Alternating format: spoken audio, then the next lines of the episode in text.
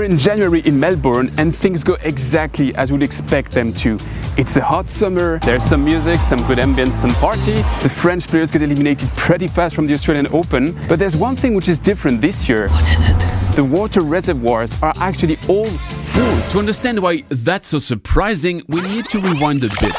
Melbourne wouldn't be this vibrant Australian city on the southeastern coast of the continent, nestled by the shores of Port Phillip Bay, if it wasn't for Batman. I'm Batman. No, not that Batman, but a chap called John Batman, an explorer from Tasmania that landed at the Yarra Bay's natural harbour, travelling from Hobart and declaring, I'm told, I wasn't there. This will be the place for a village. True story. Melbourne's story took a fast twist 2 decades later when the Victorian gold rush turned that said little village into a booming city. People from all around the world were hopping on ships, dreaming of striking it rich. That's how by the late 19th century, Melbourne became one of the largest and wealthiest cities in the world thanks to all that gold. That's also where it got its character that still exists today with grand boulevards, lush parks and a vibe that says, we've made it. But as it crossed the 100,000 population mark around 1858, Melbourne became thirsty. Melbourne was built on the banks of the Yarra River for a reason. That's where the first inhabitants were getting their drinking water from. But for long, that's not sufficient anymore. We've already covered that in New York and Singapore, so I won't paint it in too much details, but you can imagine that 100,000 people drinking the water from the Yarra's creeks, where they also peed and pooed, led to serious sanitary issues. So the city leaders resolved to catch rainwater, store it and keep it clean for everyone, which resulted in a first big move, for which I have a fun fact for you. When it got built in 1857, the Yan Yan Water Reservoir was the largest artificial water reservoir in the world. If that fact doesn't impress your grumpy uncle at the next family gathering, I don't know what will. Anyways, located about 30 kilometers north of the city, the Yan Yan was Melbourne's first major reservoir, tapping into the Plenty River. At the time, it also was a marvel of engineering, showing that Melbourne was serious about sorting out its water issues. Hence, the city didn't stop there. The late 19th century saw a flurry of reservoir building, strategically placed and tapping into various rivers and catchment areas to diversify sources and increase reliability. Over the course of a bit more than a century, Melbourne has built 10 water reservoirs.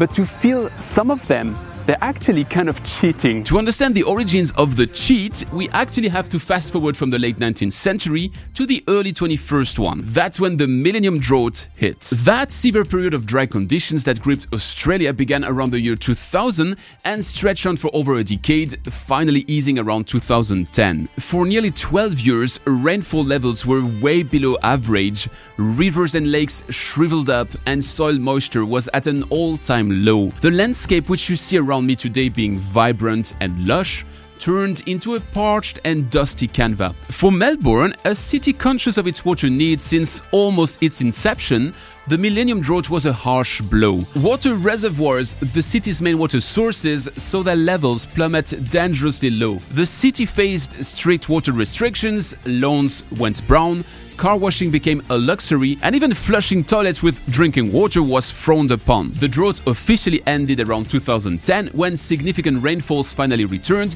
replenishing water sources. But the impact of the Millennium Drought lingered. It was a wake-up call, highlighting the vulnerability of Melbourne's water supply. Melbourne had felt weak, and it didn't like the feeling, so it decided it was time to act. By 2007, so almost 8 years into the drought, it kicked off a desalination project in Wonthaggi and issued a tender to design, build, finance, operate and maintain it, which got awarded to a special consortium named AquaSure in June 2009. A plant that size isn't the kind you build in a snap, so when in 2010 the drought finally ended, the desalination facility was just about to start building. In 2011, as a young water professional, I was sent to Melbourne to visit and report on the Victorian Desalination Plant, which was currently built. And the least I can say is that that plant has an amazing story. Let me recap that. The plant was the first of that scale to be built under a private-public partnership in Australia. The AquaSure Consortium, consisting of Thiess, Macquarie Capital and Suez Environment committed to build the desalination plant, but also two 4-meter-wide and 1.5-kilometer-long ocean pipes for intake and outtake, an 85-kilometer-long 1.9-meter-wide pipe to connect the plant to the Cardinia Reservoir, and a 60-kilometer high-voltage underground power connection. They would finance all of that by raising some debt on the finance market and would repay their efforts with an operating and maintenance contract running until 2039, after which the plant would be transferred back to the government of Victoria. Well, so far so good. At that stage, everybody was super happy. Melbourne would have to wait 28 months, but it would get up to 150 billion litres of water per year, which would cover a third of its needs. Thiess and Degrémont would build the plants together in a 65-35% deal, and then operate together as well, this time in a 40-60% deal. And Macquarie was making sure finances would keep afloat. Suez Environment printed all over its 2010 annual report how the project was a source of growth and international expansion, with Degrémont bringing in a nearly 40% increase in revenue that year alone. But things were about to take a funny turn. Remember how the Millennium Drought ended in 2010? Well, what brings a drought to an end? Exactly. Rain. The last quarter of 2010 and the entire 2011 were actually super rainy, about twice the before drought average. If you've ever done civil works, even on a garden shed, you know that rainy and muddy conditions are everything but ideal. And indeed, that was the problem's starting point. Works got slowed down, working conditions got difficult, unions protested, and by Suez's 2011 yearly report, the tone had changed. Now it was about writing off 262 million euros of losses, anticipating project delays and initiating claims between the building consortium Thiess, Degrémont, the AquaSure larger consortium and the Victorian government. In 2011, Suez wrote off another 60 million loss, and again a similar amount in 2012, which was partially compensated by the refinancing of the project's debt. Finally, in December 2012, the plant was completed with a 1-year delay, releasing the construction team's financial liability. Now it was time for them to start operating, repaying their investments and turn in a profit. I smell a rat. In 2012, it finally got commissioned, but it didn't produce a single drop of water before 2017. Don't laugh, that's true. Although the plant was now fully functional and ready to produce, 2 years of largely above average rainfalls had well replenished Melbourne's water reservoirs. By December 2012, they were about 80% full. And when the water that falls from the sky for free fills your reserves, you don't need the most expensive of all your water sources to deliver anything. And so from 2012 to 2017, a brand new and fully functional desalination plant was put on hold to wait for drier times. Now, that series of mishaps for the private parties that had invested in Melbourne's water security is also to be nuanced. Indeed, even if it regularly produces water since 2017, the Victorian Desalination Plant still does it in a very different fashion compared to other plants in the world. Many desalination facilities around the world work on demand.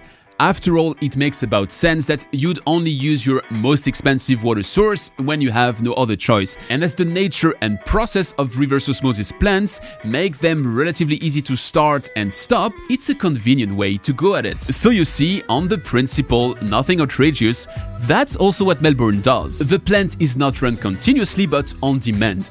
Yet, what's very special about it is the periodicity of this demand. Every year on the 1st of April, no joke, Melbourne orders water to be produced the next year. Yep, exactly. If you're the mayor of Melbourne, you have every year to look into your crystal ball, probably also the level sensors of your water reservoirs, and take a bet. Tricky, right? Well, wait. There's more. Let's take an example to illustrate it. In March 2023, Melbourne's reservoirs were over 91% full, so the city mayor announced he would not order any water, which means that for the entire 2024, the Victorian Desalination Plant will stay shut down. Once more, it makes sense, as the reservoirs are full. And even though the plant has a 150 billion litres per year capacity, it has never been ordered to deliver that much.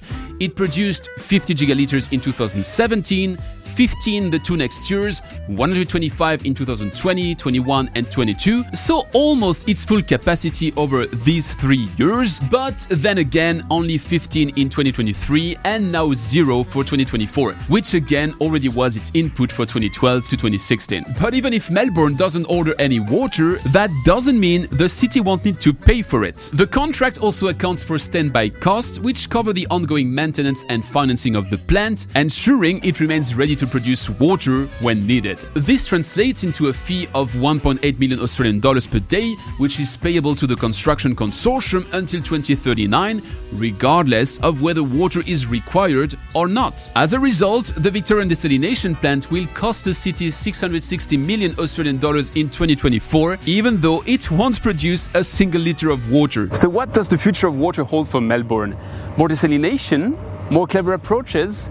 Well, probably a mix of both. Another factor that explains the relative uselessness of the desalination plant is that Melbourne has done huge efforts to increase its water reuse capability, something I'll cover in a separate video. Make sure to subscribe if you don't want to miss out. You'll get to know why pink is a super cool color. That leads to the production of manufactured water, which in turn is used in industrial and agricultural applications and has welcome environmental effects. One thing's for sure, one of the objectives of this additional manufactured water is to bring more water to the environment, to let more water in the river and ultimately to treat water more sustainably. Something that's very important in a region that has a history of struggling to do so. Remember my deep dive on the neighboring Murray-Darling River Basin? Well, in March of 2023, it experienced once again an episode of fish kill in Menindee. So yes, Melbourne has been lucky enough to not need its desalination plant as much as planned since the Millennium Drought, except for the 2020, 21, 22 period. But still, climate change being here to stay, thank you Captain Obvious, there's a solid chance the city will sooner or later be quite happy to have its 150 gigalitre capacity at disposition.